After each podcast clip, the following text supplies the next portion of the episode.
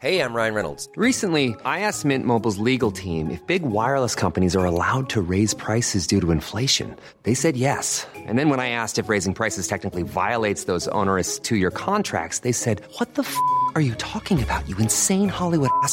F- So to recap, we're cutting the price of Mint Unlimited from $30 a month to just $15 a month. Give it a try at mintmobile.com slash switch. $45 upfront for three months plus taxes and fees. Promo rate for new customers for limited time. Unlimited more than 40 gigabytes per month. Slows. Full terms at mintmobile.com.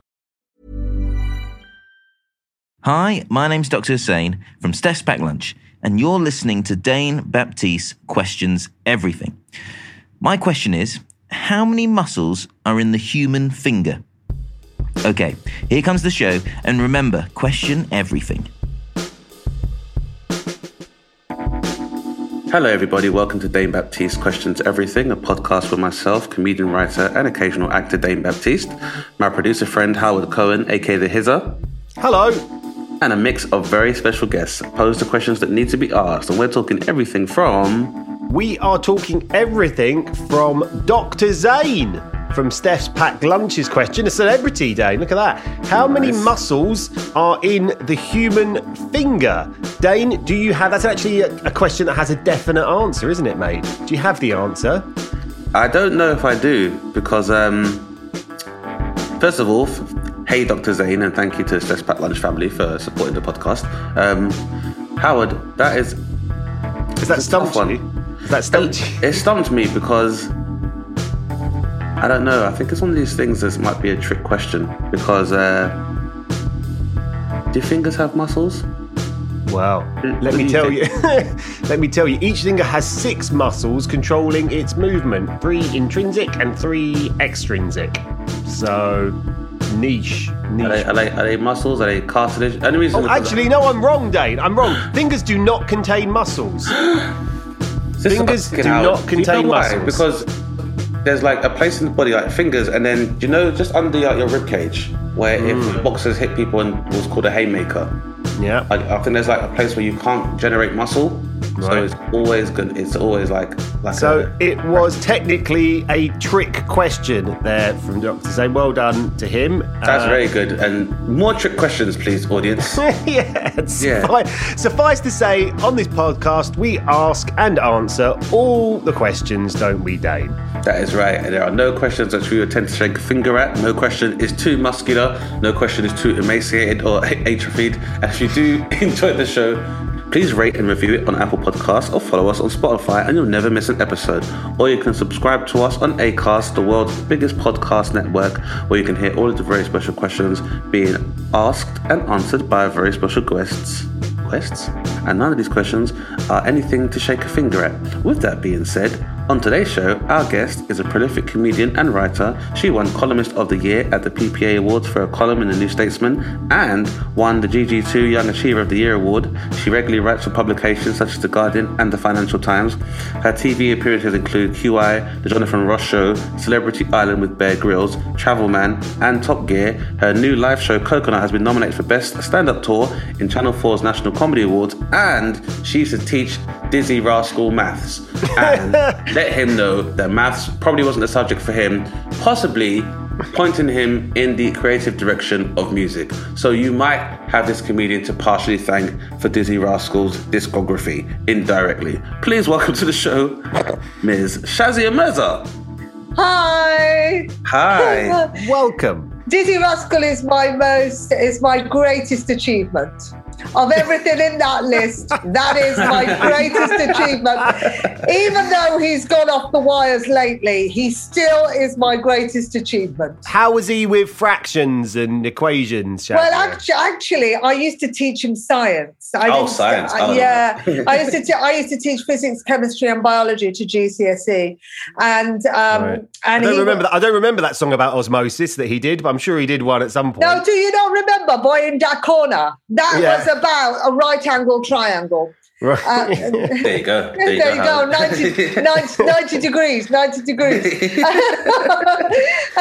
but um, he is my greatest achievement, actually, to see where he came from and where I came from and where we both are now. Exactly. So- Yeah. I think I think it's nice because normally, like, there's always that paradigm between teacher and student, where the teacher's like, "You're not going to amount to anything," and the teacher, the student's like, "I'm gonna show you." But you can both meet in the same party and be like, ah, I mean, I mean, don't get me wrong, Dane. I did say that a couple of times. To Yeah. be honest. Yeah. That's the motivation you need sometimes. It's like my primary school teacher, Miss Taylor, when she was like, Dane, you're not very funny. I was like, I'm very funny. But yeah, you, you wouldn't say this otherwise, Miss Taylor, if I wasn't funny. I'm not even in your class and it's the last day of school. And she was like, You're not that funny. No one's laughing with you, they're laughing at you. And I was like, You're just jealous that I'm funny than you, Miss Taylor. I mean, I'll tell you something. Well, I was at Glastonbury a few years ago and I was on stage um, doing my comedy in the tent. And at the same time, Dizzee Rascal was on at the Pyramid stage doing his set. And he had a way bigger audience than me, I gotta tell you. And we were listening, we were listening, we were listening to him play while we were in my tent. There was about 10 people sleeping in my tent, and there was about 200,000 listening to him. Yeah, Um, but it's, but that's just the, that's just the way the circle of life goes. Because there's a point in time where when you were back in school, you had a bigger audience, and you ear of faculty and students alike. And then maybe if maybe you inspired him, he was like, maybe I want to be the Shazia Mirza of Glastonbury or the Doctor Mirza of Glastonbury, and that's what he did. And now, you know, he's not doing so well, but you know, I'm on. I, I, I- I'm doing well. You know, I'm mm. That- 50 circle of life. There go. As Elton John once famously said, uh, it's probably time for a question, isn't it, Dane? As the format of this show dictates, mate. It's a, it was a matter of time before you brought up Elton John, Howard, and that's fine. but um, absolutely, uh, Shazia Mirza as our very esteemed guest, we'd like to invite you to ask the first question, which we'd like to discuss for about 15 minutes or some change. Then my producer friend Howard Cohen here, the Hizza, would like to pose a question to you, which we'd like to discuss for around about a quarter of an hour. And then Following the same cyclical circle of life, I would like to ask you a question to discuss for about 15 minutes or so. And then we'd like for you to let our listeners know where they can find out about your good works, past, present, and future, and possibly if you're still tutoring grime with a side of science. Okay, thank you. Thanks, David. um, so the other day, uh, yes, well, it's just yesterday, I was reading the paper and I saw that Al Pacino, who's 82, uh, went out for his birthday with his new girlfriend, who's 28. Oof, right, big gap. Nice palindrome there. And I thought to myself, anyway, I read an article and she said she's in love with him. And I I thought about this. I thought, what is attraction? Because um, I then went out to a comedy club and I, I was talking to some people and they were all going, Oh God, I'm sick of these women. They're all after these men, old men for money and, and fame. And, and I thought, well, hang on a minute maybe she is in love. Because why doesn't anybody take that angle that she could be in love? And what is attraction? Because I used to be a science teacher and I know all about attraction chemically. So I know, you know, with a magnet, you know, it's got a positive end and a negative end, and it can pick up iron filings from either end. And attraction can be like and like can attract, but also opposites can attract.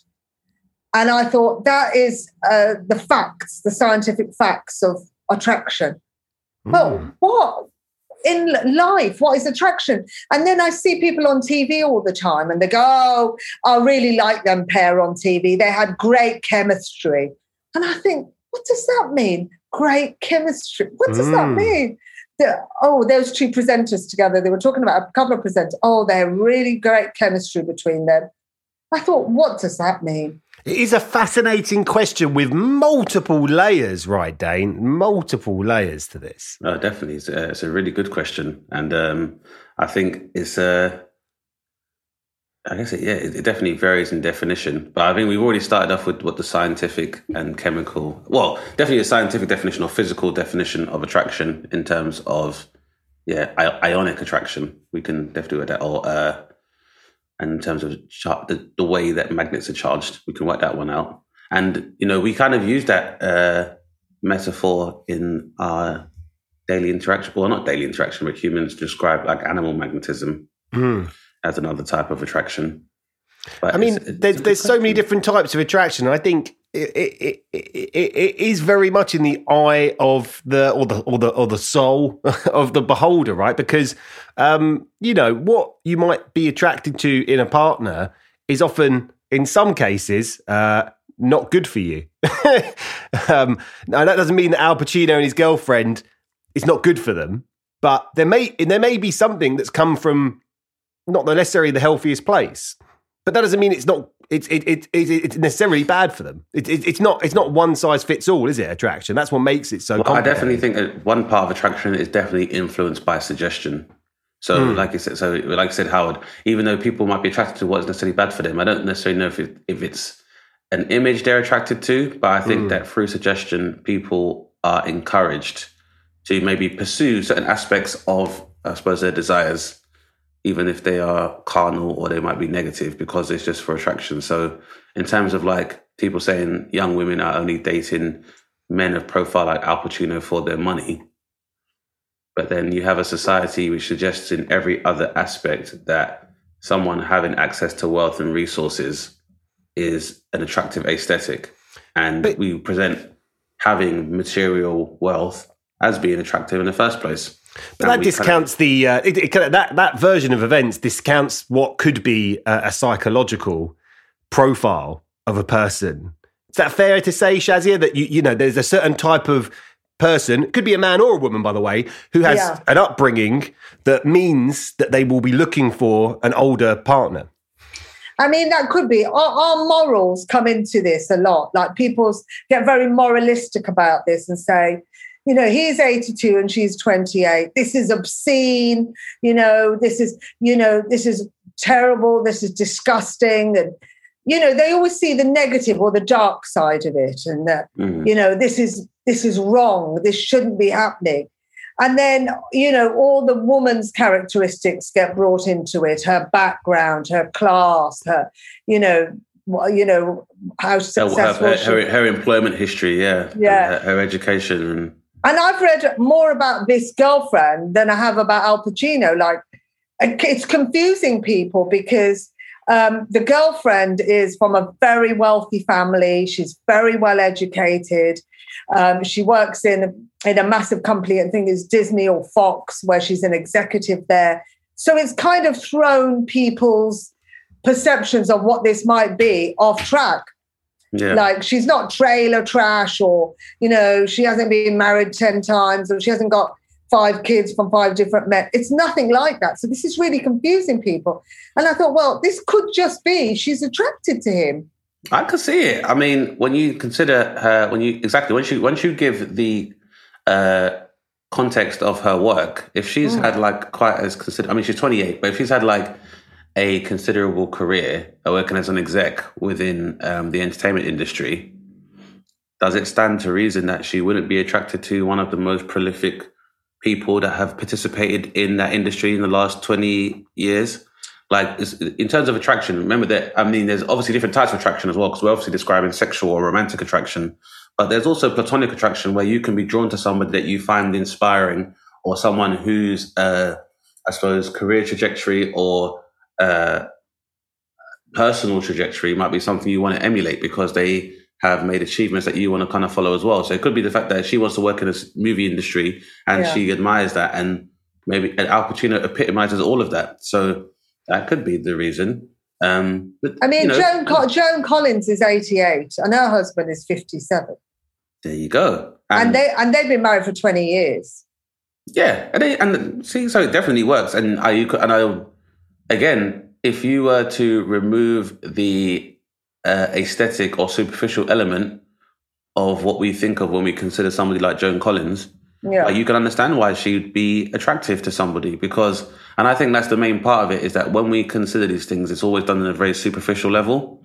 So with those two examples, kind of like people might look at Joan Collins and be like, being that she's so much older than her partner and also being an older woman, what carnal or uh, physiological benefits come from being in a relationship with somebody Yeah. of that age? And I think that's the problem is that there is this idea that, you know, particularly for women, that your femininity or your womanhood becomes compromised or it ends up being in decline once you go past a certain age. And so when you are found up in a relationship with somebody who's younger than you, who by that token should have supposedly should have more vitality than you have, people will question, especially people that have grown up in a society where your youth is commodified and seen as adding value to your personage.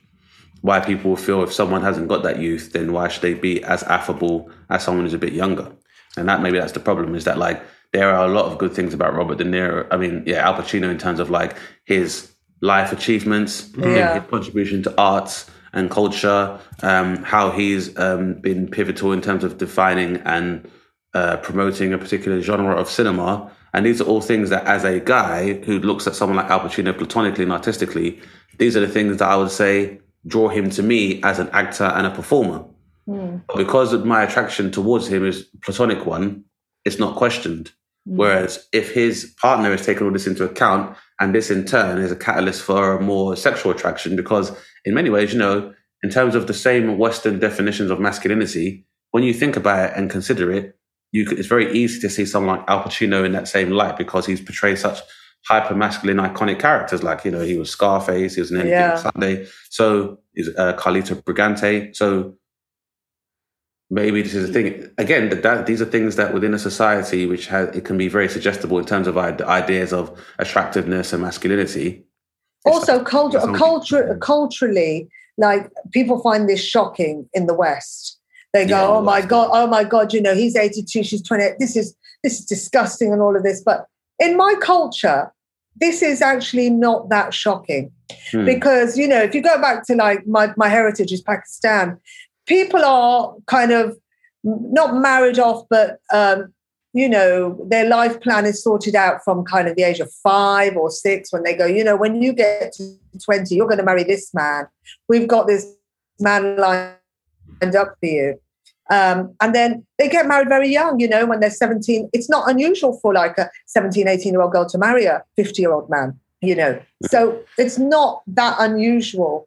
And a lot of the times you hear the dark side of it all, you know, this is not right. But a lot of the times these marriages, like my mum, she was only 19 when she married my dad, and he was about 35, but they're, they're still married. And um, they, they grow to love each other because that in our culture, that's what we do. We just stick together and we kind of grow together. And divorce wasn't really that of a, a, a thing, acceptable thing. So think- that's not unusual. I think also in each scenario that we're looking at, has someone been horrendously hurt by the establishment of this new relationship? So I'm not going to uh, jump in on some celebrity gossip, but there have been men and I assume some women, but I often hear of men leaving long term partners for younger uh, girlfriends. And I think people will naturally uh, feel sad for that partner who maybe has had 40 years of marriage, children, family, you know, and, and then they're they're kind of moved on for you know they move on to a new part. That's that's i think a scenario that i does think upsets people because they fear it's going to happen to them at some point. But I think I, I think most external upset about any time someone sees a uh, aesthetic that's different to what they're used to, the upset is comes from them projecting their own fears onto it. So as you said, Shazia, like a lot of the time there is a dark side that is kind of portrayed that like there's a lot of coercion and like there's like a, almost quasi trafficking involved in younger women being Yeah. into older men. but it's quite interesting when you kind of juxtapose that with the rate of divorce in the West and how much um, revenue streams are generated from perpetuating singledom and commodifying youth within Western civilization as well. Because it would be said to a lot of young people, "Oh, you're too young to get married."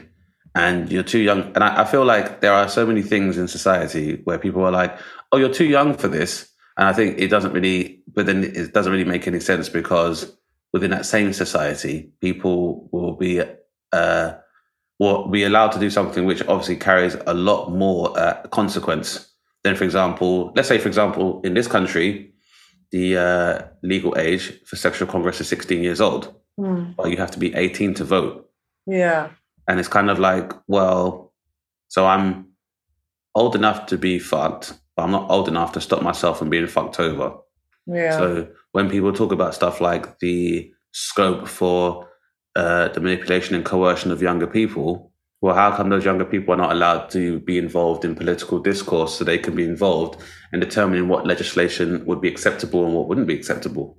So I think get some- attraction, yeah, it can be very, and I, I think I think a lot, the problem with the uh, in terms of attraction is that there's a conflation of like attraction and romance and love. And I think romance is the real problem because that's more of a construct than anything else. I think historically and culturally, there's been um, people are aware there might be some benefits, despite there being a large age gap, that there are other benefits to a coupling or a marriage that don't just involve physical appearance and vitality and carnality. And I I mean, I romance- think my wife's only with me because I'm pretty good at keeping the house kind of organised. Really, uh, I think I think it wasn't for many other reasons. I don't. and the tech. You're good The at tech, tech. yeah. Not the bad tech, at the tech, yeah. Turning it on and turning it, turning it back off again. I again. can plan a weekly, you know, schedule of dinners as well better than that's, she that's ever That's pretty could. useful. And also, Yeah, yeah. and also, Howard, uh, genetics because you have a son. Yeah, yeah, you know, But at there the is same some, there is some, there is some potency. Yeah, uh, but at the same well. time, that comes with a compromise that, you know, as well as being able to conceive a lovely son, your wife is like, you also can sleep in a separate room. And that level of understanding, yeah. that can make the whole difference. Back here again. We're back here again. It's been a while, but like, you know, so Shaz, if you're not aware, Howard and his wife have sleep in separate rooms. I know loads of people like that. Exactly, Right, which I said to him yeah, because yeah. because it's sometimes Oh. Is that level of compromise in order to make your marriage work because these are things that are external from romance like the need to sleep and be comfortable Yeah. thing that can that can be the difference of keeping a marriage together versus somebody who think that attraction when it's conflated with romance means you have to share the same bed and your wife has to come to bed in matching silk and satin negligees all the time. And that's not how life works realistically. So My, think- pa- my parents haven't slept together for 30 years and they've been married for 50 years. Wow. there you go i've never i have never seen my parents watch tv in the same room in their own house And they're still together. well for 40 years See, that's that's the way to make it work. If you're together all the time, you're going to Mm. wear each other out. That's Yeah. che- that's chemistry. You'll just wear each other out. Well, conveniently, for someone who's uh, in a late stages of life, um, dating someone in the earlier stage of life, they're definitely not going to have to worry about that potentially, because that next forty years ain't going to happen if you're eighty, whatever, and you're dating someone Yeah, who's but, twenty. then, but at the same time, Al Pacino, using that specific, that specific example, Al Pacino is someone who you could argue has already somewhat been immortalized within Yeah. society based on his contributions. And I think when you look at like, you know, maybe the lifestyle of a 20 year old executive versus an 80 year old accomplished actor, there could be a synergy in terms of at least temporally where it's like, she's a very busy woman because she's an exec. And an 82 year old man probably needs only so much time where he has to choose his time uh, very, uh, very carefully. So, you know, opportunity may have time to do go over scripts, Yeah. or maybe he has time to do a podcast here and there. Then he has his lunch meticulous, his, his uh, nutrition meticulously planned, and then maybe he has a small window which he can leave for like you know romance or for like intimacy and Just a nice meal. Yeah, and being his partner is, all, and sometimes that's what counts. Howard, like he might be like an eighty-year-old man who like likes to have his supper at like maybe ten o'clock in the evening. She may only just get off work at the same time, and just having that coupling um, kind of works. So I think the Who knows? I like the idea that uh, you know. I like the idea that Al Pacino's got someone to share his chicken Kievs with on a Yeah, and I like, Sunday I night. like chicken Kievs, and if I had somebody that was cool, and like Howard, trust me, having someone you can eat with is Yeah. a key part of making a relationship work. Oh, Really?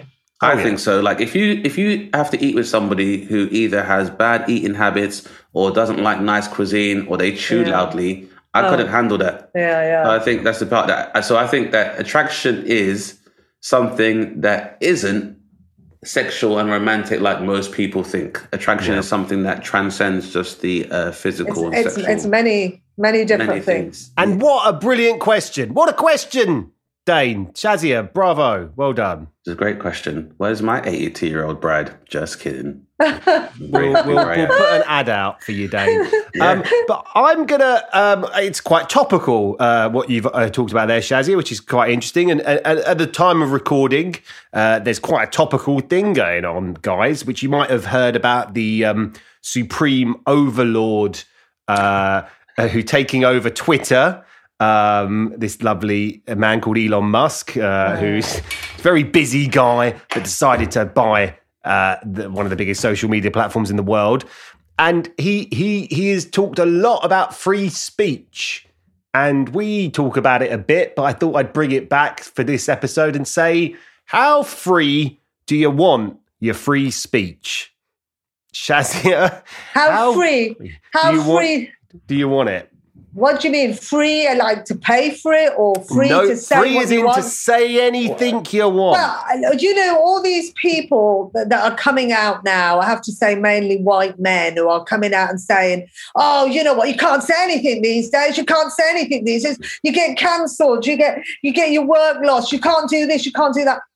For a start, white men have had it good for a long time. They've had it good for a very long time. They've said what they've wanted Preach. to say. They've Preach, said- testify. they have said what they've wanted to say. They've made all their money. They've been, they've had what they've wanted. They've been able to achieve. Remember that time they said the Earth was flat? Oh God! And they even that went along. People believe that. Came back again after the white men were like, "Let's go to space," and we were okay.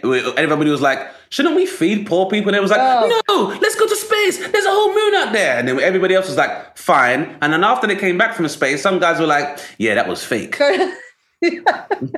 Hmm.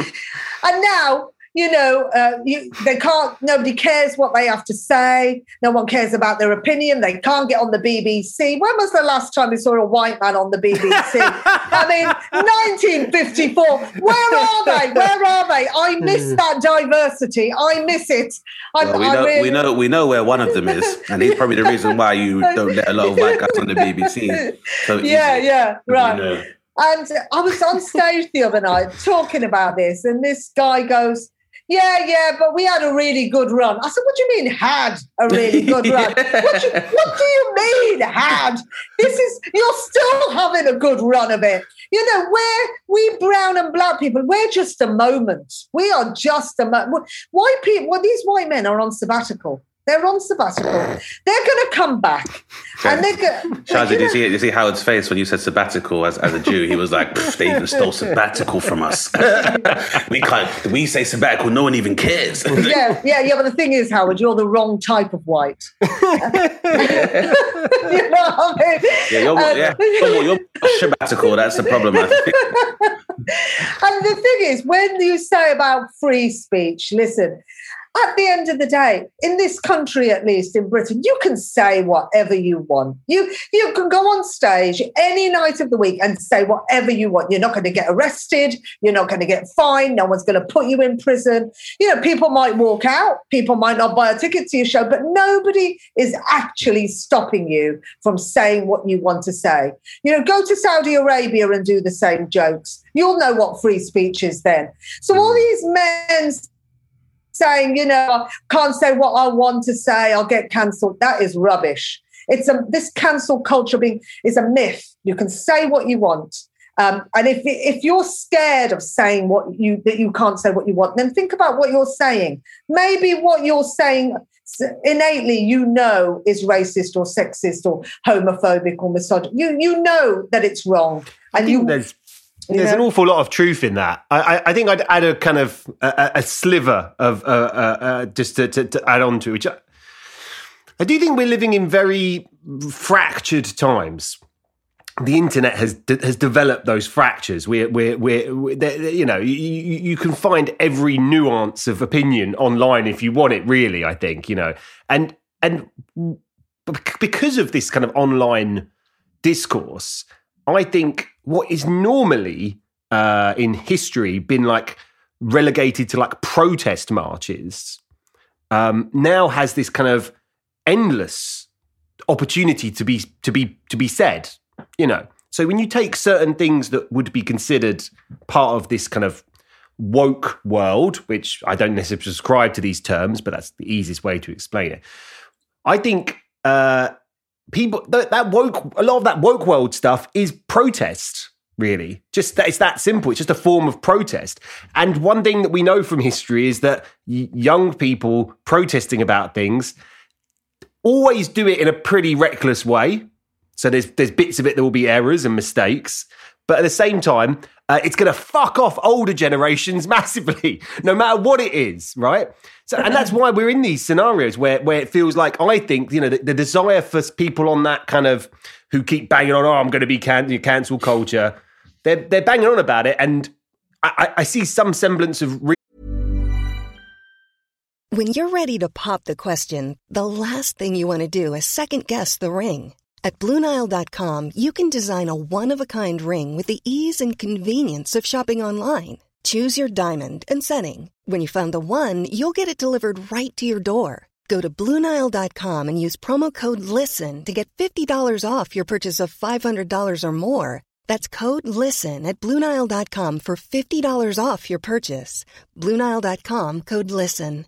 I'm Sandra, and I'm just the professional your small business was looking for. But you didn't hire me because you didn't use LinkedIn jobs. LinkedIn has professionals you can't find anywhere else, including those who aren't actively looking for a new job but might be open to the perfect role, like me. In a given month, over 70% of LinkedIn users don't visit other leading job sites. So if you're not looking on LinkedIn, you'll miss out on great candidates like Sandra. Start hiring professionals like a professional. Post your free job on linkedin.com/people today. Reason in that because there are people who are really far on the other end who are just desperate to say, well, now you've done that, that means you're, you know, we can never, I will never look at your books again. I would never have anything to do with you again, which, is what creates these kind of, I don't know, Dane, it's like a cyclical thing, right? It just seems to be going around in circles. Yeah, I mean, but I think that's that's uh, the pattern of uh, human civilization. I think I want to say first of all that I uh, had Elon Musk's purchase of Twitter um, is a particularly significant event. Uh, I would say towards Howard and your people, because between him and Rupert Murdoch, no longer can anyone say that Jews control the media. Because a fat We're chunk of it seems to be owned that. by non-Jews. So you know that settles that argument that takes place online in terms of within, within the sphere of, of free speech. Yeah. Um, We're delighted about that. Yeah, exactly. So um, I'd say how free does speech need to be, uh, or how can it get? I, I agree with Shazia in that, like, for some people, speech has been very free. I think the fact that a lot of people who bemoan the uh, decline of free speech, the fact that they are able to voice their dissent in English and everyone understands that language should give them an idea of how privileged their speech has been if you as a a heterosexual cisgender white male from Europe speaking a language that people who have never visited your country or your hemisphere of the world are able to understand, that alone shows you how free your speech is. The fact that it can be understood by so many different people because English is one of the more prevalent languages in the world. Um, second of all, I think free speech has is something that has never. bec- thing about speech is that I think a lot of time we forget that 90% of human communication is like nonverbal anyway. So speech in terms of determining um, our freedoms and uh, human behavior and social mechanics isn't that pivotal to it. I think speech only becomes dangerous when it prefaces maybe the uh, oppression or the erasure of someone else's human or civil rights. And that's normally what we tend to talk about when we we worry about the existence of of, of free speech. But I agree with Shazzy in that like I find it very funny the people that bemoan free speech because there are institutions that have existed to curtail or monitor or censor speech within Western civilization for years, and no one questioned it until we arrived at the point of having a at least discursive democracy on social media, which I believe has led to a state of almost like uh, the emperor being revealed for not wearing clothes. Because what happens on social media is that like what you've had for many years within the Western part of civilization is that you know, as again, um, and I use this more of an in an ideological way than a literal way, but the consciousness of uh, European of Eurocentricity and of like you know patriarchy that's been a dominant voice because they've had that kind of power and they've had access to media and they've had control of the media. And so when we talk about speech, the way speech manifests in terms of how it's on media, how it appears in, um, uh, I suppose, in political and even theological doctrine, Hmm. a lot of, I guess, white men have been in control of that. Whereas social media is very different in that it's allowed, it's democratized speech, where normally for you to be able to speak and give uh, your viewpoint, you need to have a few qualifiers. So for you to speak in the House of Commons, you may have to be a member of Parliament, or for you to, to speak within a uh, academic institution, you'd maybe need certain qualifications, or to write a book, you'd need the help of a publisher. Whereas now, a lot of these uh, previously insular institutions have been um, have waned in power because instead of you having to go to a publisher to purport a theory and write a book as maybe a non-white person, you can just have a blog online, Mm. which means you have access to an equal audience, just like a uh, typical, typical, a historically powerful institution would have. So in a way that like a rich person could buy a newspaper and they can they can disseminate what they believe their truths or their speech to be. Now social media provides an opportunity to challenge that speech, which might be part of the reason why you know a billionaire like Elon Musk would buy something like Twitter because then he is able to control information that is disseminated and to control the access to media and by that by that token can control perception. And I think that's what's been a great fear of people that have historically had power is that now, if nothing else, speech has been democratized and has become free. So I don't think the issue is that the decline in free speech that uh, a lot of straight white men may be experiencing is them having to experience a rebuttal. Yeah, yeah. So it's a- I it's think that a big, part, a big part of a big part of male privilege and a big part of privilege in the West in general has been the privilege of oblivion, where you've had one viewpoint. For example, you might hear that African dictators are corrupt and they misappropriate funds that are sent to them in terms of relief aid, and that's why we have this perpetual poverty that we see on the continent. But now there is evidence to the contrary where people that are within these environments can be like, no, what happens is actually is that our resources are pledged to European superpowers and they in turn so uh, financially incentivize despots and dictators and corrupt people to marginalize civilians so they can have access to said resources. So now it's not that speech on one side being curtailed, it's that that speech can now be met by an alternate narrative. Yeah. And that's really the issue. So, and I think that's a healthy thing. And it's just a, a state that human beings are not necessarily used to. Well, that's the problem, right? Is that it's it's also new. we talk about like echo chambers and things of the such, Yeah. and it's not that echo chambers haven't existed before. It's just that within real life, your brain and just normal social etiquette has been designed to process it. Whereby, if you can overhear or eavesdrop on a conversation you don't like or doesn't have any relevance or is nonsensical, you already can follow human patterns of behavior. Like, well, these guys are talking shit. So I'm gonna walk over there, go for a cigarette, or sit somewhere else, or put in my headphones. We're able to drown it out. Whereas within social media, we've had to take the time to learn about how we process our um, appearance on social media in that social media is only a few teenage years old. And if you think about it as a human being when you're a teenager you kind of are aware of your identity but you haven't necessarily found your tribe yet. And as we said with the previous question attraction and suggestion sometimes can make us feel like we're supposed to be drawn to a particular group because of how it looks or because of certain uh, cultural indicators. And then as you get older and you get a lot more experience in terms of navigating various different groups and tribes, you learn what actually works for you is something that actually um, happens on more than a superficial level. So, bef- so in the same way, like now, because social media's consciousness is like a teenager, it means that we're a lot more drawn to ideas like identity politics. Because, like when you're a kid, for example, and you begin to become independent and have the opportunity to pursue your own social groups, you tend to think about things along the lines of, uh, I'm black, so I do I need to be in this group of black people when I'm this class? So I have to be around the people of this class. And, you know, I follow, I'm around people that follow the same religious belief or have a very similar sexual orientation. And then maybe as you get older and you get more experience and you're not as beholden to these um, political identities in order to find your group, you find, I guess, your perception and your taste and your social group will probably become a bit more eclectic or more reflective of who you are because you have the experience of um, experiencing different types of attraction. So maybe you find the one that is the strongest attraction. Yeah, may, maybe. I, I think we're just going to end up in. i i i I think it's going to be very, very messy. But I think that free speech should be able to go on as long as possible because then, and I think a large amount of this discussion is based on human discourse as it takes place alongside artificial intelligence on social media. We'll get to the point where through that, an aristocracy will have to arise. Like, Yep. if we're all speaking, one or two things has happened where we have to have some kind of mutuality in order for us to progress. And maybe that's the problem with social media and free speech on social media is that because it encourages individualism, it makes it a lot harder for us to find an intersectionality and have a, at least some kind of unified um, objective Yeah. in order for us to progress.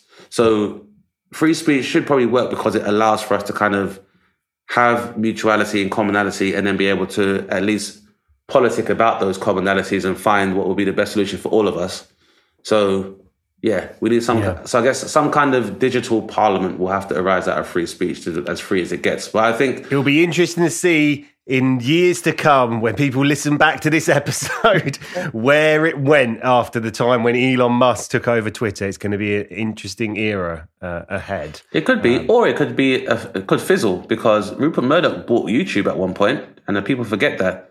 And which is why it's so funny when you see people on YouTube, particularly the same aforementioned straight white marginalized men who are like, "Don't trust mainstream media." I'm like, YouTube is mainstream media. What the fuck are you talking about? It's owned by Google, for God's sake. It doesn't get more mainstream than Google. Yeah, yeah, yeah. Um, So yeah, Well, listeners, let us know what you think about this, this the scenario we're about to enter with free speech. It's uh, it's an interesting time for it. And um, Dane, it's over to you, buddy, to wrap up this episode with a question. Um, so, uh, Shazia, my question to pose to you is uh, based on your uh, new live show, Coconut, which Yeah. has been nominated for Best Stand Up Tour in the National Comedy Awards. So, congratulations, first of all, Thank you. um, which is unsurprising. Um, now, I don't want to be presumptive, but in terms of coconut, I'm assuming Yeah. that you're not talking about uh, the beans from which we get delicious alternatives to dairy milk. No, no. I mean, I did. Go- I do talk a bit about being on the island with Bear Grylls. I did um, Mm-hmm. the island with Bear Grylls, and all we had to eat was coconuts. But Okay. that is not what it's about. It's really about the the term coconut. It's used by brown people about other brown people who are not And black people too, yeah. and, and who are not seen to be helping the cause of brown people. Yes. And I said that black people have the term bounty, black on the outside, white on the inside. Absolutely, yeah. A brand of coconut-based chocolate for those who Yeah. don't know. But there's and there's and there's so but and there are and for those who are unaware, there are a number of colloquial terms that are used to describe a person of color who other people feel are demonstrating behaviors or ideas which are more in line with white or Eurocentric values. So I said with black people it's bounty, with Asian people it'd be coconut. Yeah. Uh, with um, Southeast Asian people it's Twinkie. Oh, I didn't know that one. Yeah, so Twinkie is another one where it's like yellow on the outside and white on the Oh, inside. oh, right. Um, That's a new yeah. one. I haven't heard that. So I was I was talking about uh, talking about this because I myself have been called a coconut, but Me Oh, too. too. So that's why my my question was going to be: What do you think that coconuts do exist, and what does the term mean to you? I mean, I t- I talk about it in my show in in in quite political terms because I talk about how Shamima Begum she left Britain to go and join ISIS in Syria, but she can't come back now because Sajid Javid, who was the Home Secretary at the time, revoked her passport, so making her stateless. And no previous British Home Secretary had ever revoked anybody's passport. Hmm. And there have been people that have gone to join terrorist organizations abroad, but no previous Home Secretary had ever revoked their passport. David Blunkett had never revoked anybody's passport. Jack, take off your veil, straw. He had never revoked anybody's passport. Even Theresa Alien May had never revoked anybody's passport. And I Glad thought, someone's kind of glad someone's using her full name. Yes, I mean, and then along comes what? She's- no, no, because when she was, what's the what's the craziest thing you've ever done, Teresa? One time, me and my friends ran through a farmer's field of wheat. It was really I daring. Like, are you an alien? This is over. no empathy, no sympathy, terrible posture. Yeah, the posture's Oh, crazy, and oh, the not to mention the dancing. That's Oh. real terrestrial. Like, Everything about this woman was awkward. It Yeah. made me feel awkward on her behalf. I was awkward for her. Yeah, I even mean, though she was wearing like a pantsuit with trousers and not having to like conform to any like you know patriarchal idea of femininity, I was still like, oh. she's uncomfortable in that pantsuit. I don't think Theresa May liked Theresa May. I just don't Yeah. think that she was comfortable being Theresa May. Or the then- and controlling Theresa May doesn't like Theresa May. And then she came out and became the prime minister, and we all saw this awkwardness in like times 10. And it was just so awkward. But she, even she had never revoked anybody's passport. And then along comes Uncle Sajid Javid, you know, fresh off the boat from Rochdale. and he revoked Shamima Begum's passport. And I say it took one of my lot to stab one of my lot in the back with a kebab skewer. Because no, you know, had Theresa May had to, you know, it's funny because that's what they say in, in the mafia. Ray Liotta was like, when a wise guy's going to get clipped, they always send another wise guy. Uh, yeah, it, and it was like more than anybody, he should have understood her religion, her culture, her background, her difficulties, because he was from that culture. Yeah. And and yet he was the one that to make her stateless, so she can't come back. And no previous Home Secretary had done this. And I use him as an example as, as of a coconut. But then a, a greater example would be Priti Patel. Mm. She is the great, you know. I think you know how how does Sajid Javid sleep at night? Well, he sleeps really well next to a white woman called Priti Patel because she is she is the coconut of all coconuts. You know, she's an immigrant, and what is she doing? Deporting all immigrants at her at her, you know, she's doing that. She's got the power to not deport them. She's an Yeah. immigrant herself. She's deporting all immigrants at any cost. She just wants to get them all out.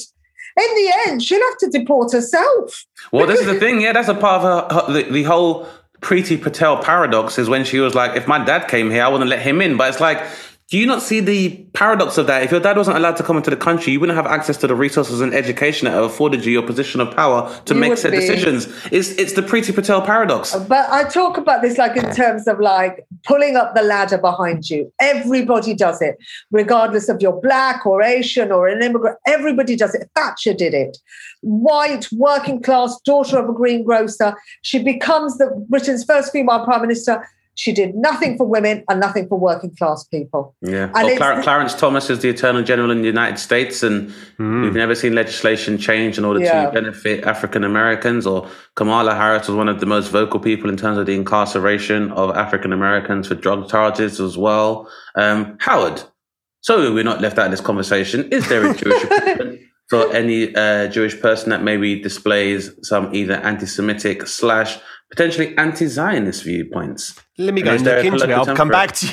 I- Yeah, Not that jumps might- out. I- Oh, and get this, Shazza, did you know that J. Edgar Hoover, the guy who oversaw COINTELPRO, which was for the surveillance of and even the uh, marginalization of black progression, and possibly implicated in the deaths of Martin Luther King and uh, and uh, Malcolm X, had a African American ancestry as well. J. Edgar Hoover, the head of the FBI, Really? I didn't who know that. came up with the whole thing to pursue, uh, and, and obviously the fact that he was also known for being a uh, homosexual as well, but then created legislation to oppress the homosexual community. In denial, self denial. Yeah, But I think Jewish people, generally, from what I've seen, what I've what my what I know from my friends, they're very supportive to each other. Hmm. They really do stick together, and I don't know if that's because of your history and what you've been through that you feel that you should do that more Yeah. than say Thatcher. Um, but I find you to be very supportive and supportive to my community and my people as well. Yeah, definitely not. No one's springing to mind, and probably a tough, tough thing to Google. Anti-Semitic Jewish people. You're not going to get instant results there. yeah. Um, but then, but then, but then, but then, is there the argument that, for example, America's close ties with the state of Israel, despite the fact that Americans companies supplied, like IG Farben, for example, supplied some of the chemicals used in uh, death camps, and also the fact that America has been known for prolifically incubating and providing asylum to Nazis following Operation Paperclip. yeah, Is this will always there? come back. This will always come back to the same thing, which is like morals over money or money over morals. And uh, America, we know, we know where you stand. Well, yeah. very, very clearly, very, very clearly. uh, for many, many generations. Um, but that that phrase is fascinating, though. I, I obviously, yeah. Well, I tell you why. Because I grew up in a place, multicultural place in East London, where it would be used as an insult. I think for Oh, it is. It is. Oh no, it still is. Yeah, It very still is. much. well, I think it has it has gained more uh, reclamation. That people have reclaimed it in in a kind of uh, I don't know. It, it, it's more. Than, I think it feels like more. uh, Tell me if I'm wrong. It feels like more than just an insult now. Whereas I think my, early in my life, it was it was just an insult. Yeah, I think it still is an insult. It's a racist term, um, but it's used. It's weird. It's a racist term, but it's used in a in an informative way. You know, coconut is a term used by brown people about other brown people who are not seen to be helping the cause of brown people. So it is a racist term, but it's kind of educationalist as well at the same time. It says something about what we should be doing and we're not doing. Like when I first heard the term bounty and I asked somebody about it, I asked this woman about it, this black woman, and she said, Well, we call Oprah Winfrey a bounty. And I said, Really? yeah. And she and she said, Yeah. And I said, Why? And she said, Well, she's made a lot of money listening to white women's problems, but she didn't do much for the progress of black women. So we call her a bounty. And I thought, well, if she did everything for black women, she wouldn't have the power that she has now. You do have to take from the white people in a way to progress. And Yeah, if, if nothing else, financially. yeah, and Yeah. she definitely did that. Well, they and, and and this is the, and like Howard said, morals over money is that like you know Oprah Winfrey is one of one of the more prolific and only known self-made black billionaires, Yeah. and so is this where the trade-off comes? Is the question because But um, now, but, but now that she's got the power that she has, she can use that, wield that power in any way that she wants towards black women, white women, any woman. So Mm. Yeah. she she can help now. She's got her status, you know. and it's a question of her doing it. I think it's interesting because for me, when I was younger, the uh, connotation of a bounty didn't necessarily have the uh, socio-political uh, connotations it has in terms of when you discuss someone like Sajid Javid or a Priti Patel. It was more about displaying behaviors or having tastes which are normally associated with whiteness. So it was basically in, on maybe the food you eat or even how your hair was done or the music you listen to. And for me, um, that was something I wanted to uh, push back against because I felt like it used to inhibit people's human and creative potential if they were told that there's a certain box they have to remain in with because of their race. And I think a large amount of it is a very subversive technique that's used by white supremacists and by racists in order to divide and conquer because it's almost, for an example, music being an example where it's like for black men, it's almost seen as if you were to present yourself as someone who likes acoustic guitar or likes heavy metal or rock and roll, people would say that's like some white guy stuff.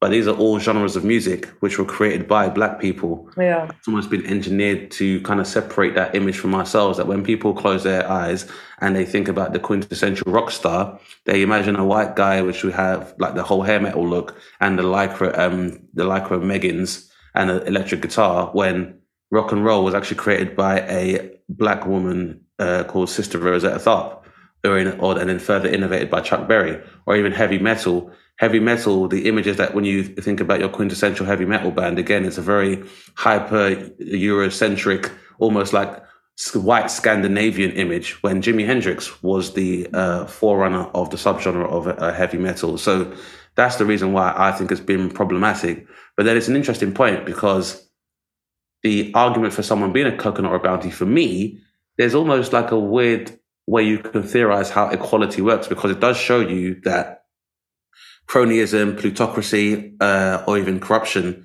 doesn't really have a color. If you are a person, irrespective of being black, white, or brown, and ri- rise to a position of power, you will have to use the same methods to maintain that power and for you to maintain your position within that power structure. So uh, I guess the black equivalent of a um, Priti Patel Sajid Javid would be uh, the business secretary Kwasi Kwarteng Yeah. or um, the uh, equalities minister Kemi Badenoch, who was very outspoken against learning about critical race theory and claiming that it should be illegal, which was strange because critical race theory is not something that's part, taught as part of the school curriculum and really only takes place in like Oxbridge or Ivy League universities. Yeah. And there's only one, th- and also the term theory should be a big part of the fact that it shouldn't threaten anybody because it's just theoretical.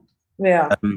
But Well, I understand that because uh, Asian women have been cut out really from every walk of life. Nothing was a possibility for us. Yeah. We couldn't. We couldn't be prime ministers or politicians or um, on TV or anything. or, We were- or run or run or be successful in a business and and, And it, it becomes and it becomes a very it becomes a very uh compromised aesthetic when we look at like um Rishi Sunak's wife Yeah. and we look at someone like Priti Patel because on paper if you hear about these accomplished women Yeah. who are educated, have great jobs, have risen to these highest annals of business and finance, like as an Asian woman, it's like that sounds quite inspiring. But and we needed and we needed that. We Yeah. needed that. So So what? And what happens when we get one? She Yeah. turns. She turns on us. And but and, and then the question is: Is that the trade-off? Because in the same way, it's like you know, South Africa would have been uh, indigenous South Africans struggled massively under apartheid. Then you have the election of uh, Nelson Mandela and then Jacob Zuma. But then you hear the whispers of the uh, the corruption that takes place, where Zuma takes the finances of the country and only goes to benefit a, a very small group of indigenous South Africans, but the larger populace is left to suffer because is that a part of the trade-off that when you rise in power, this is why I say, like, you know, the ideas of whiteness and Eurocentricity is not based on race, it's an ideology. So in order for like these brown women or these black men to rise to these positions of power, is there a trade-off where part of the political identity of being in these clubs means you make policies or endorse policies which will ultimately oppress people that resemble yourself? And Yeah. is that just a natural part mm. of it that just Yeah. that maybe we're all the same in that whether you're black, white, or brown, when you reach a position of power, you'll fuck over people that look like you over because not because of how they look, but because of where they exist in society. It's like I found out apparently Michael Jordan invests in private prisons. Really? Yeah, and you think Oh, a lot man. of people in prison, especially the black ones, are in there because they was trying to buy your fucking trainers. oh, yeah. They were selling drugs to buy your trainers, which are very expensive. There, there are people in prison who tried to buy your trainers because of how they were priced and how they were commod- uh, how they were presented to them. So, yeah, I There, is- mean, there is a price to pay. I mean, is, do, do you find pay. that it's it's been something that's easy, been easier to define throughout your show? Is there like a unified theory of I co- find that the coconut- white coconuttery? the, the white middle class Guardian readers, who, as you know, Dane, they never really come to laugh; they come to learn. They really like to. They really like to hear this from somebody like me because they might have seen it, they might have read about it. They might, they don't want to use the term because they don't want to be called a racist.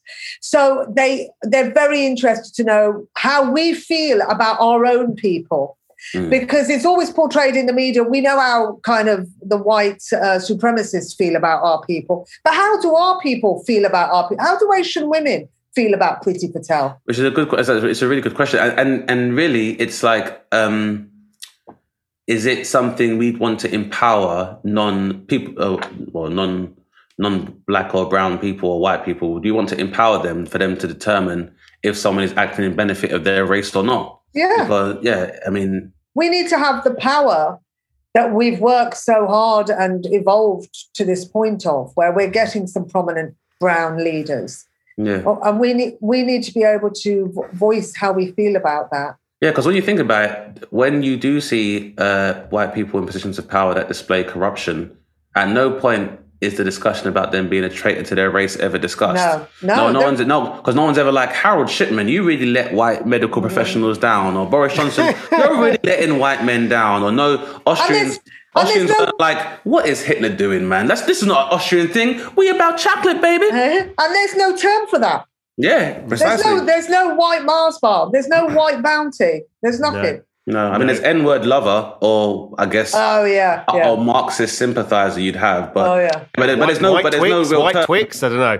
yeah, but there's no term that really describes a white person that doesn't act in interests of serving Of the whiteness. war. Really interesting point. We Yeah, have that's- covered so much stuff in this episode, Dane. It has been another great show, eh, mate? Undeniably, um, Shazia has Thank you. taken comedy and social commentary and broken it down to a science that even your most accomplished maths and English scholar, aka Dizzee Rascal's second album, could understand. So thank you very much for coming on Thank the you. podcast. Thank you This has been really great, and I think we need to definitely continue this conversation. And I hope that uh, my audience members are as interested as I am, and their curiosity has been piqued about this topic.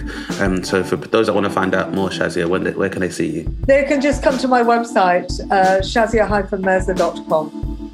And then you ah. can find out a lot more and have the discussion. But And yeah, go and see you live, Shazia, I believe. Lots of Yeah, yeah. All my tour dates are on there. They can come and see me on Instagram. I'm on there once a month. Nice. So just once a month. Just pop out. We can all it keep an takes. eye open, it guys. takes. it's a lot of effort that Instagram. My God, that's a full time job. That is a full time job. Well, uh, good luck with that full time job and the full time job of, uh, of performing comedy. And Thank uh, you. Yeah, it's been great having you on the show. Thank you. Thanks. Bye. Thanks, Shazia. Bye. You've been listening to Dane Baptiste Questions Everything, hosted by Dane Baptiste. For more from Dane, go to danebaptiste.co.uk or follow him on Twitter at DaneBapTweets or Instagram at Dane Snaptiste. Our guest was Shazia Mirza. You can follow Shazia on Twitter at Shazia Mirza1 and on Instagram at the Shazia Mirza. The show is produced by me, Howard Cohen.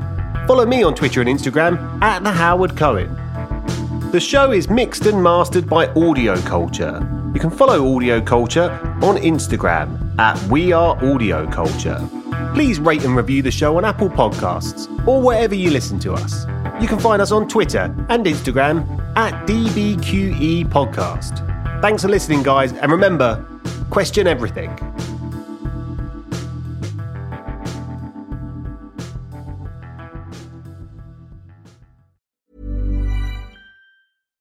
When we're on a budget, we still deserve nice things. Quince is a place to scoop up stunning high end goods for 50 to 80% less than similar brands. They have buttery soft cashmere sweaters starting at $50, luxurious Italian leather bags, and so much more. Plus, Quince only works with factories that use safe, ethical, and responsible manufacturing. Get the high-end goods you'll love without the high price tag with Quince. Go to quince.com/style for free shipping and 365-day returns.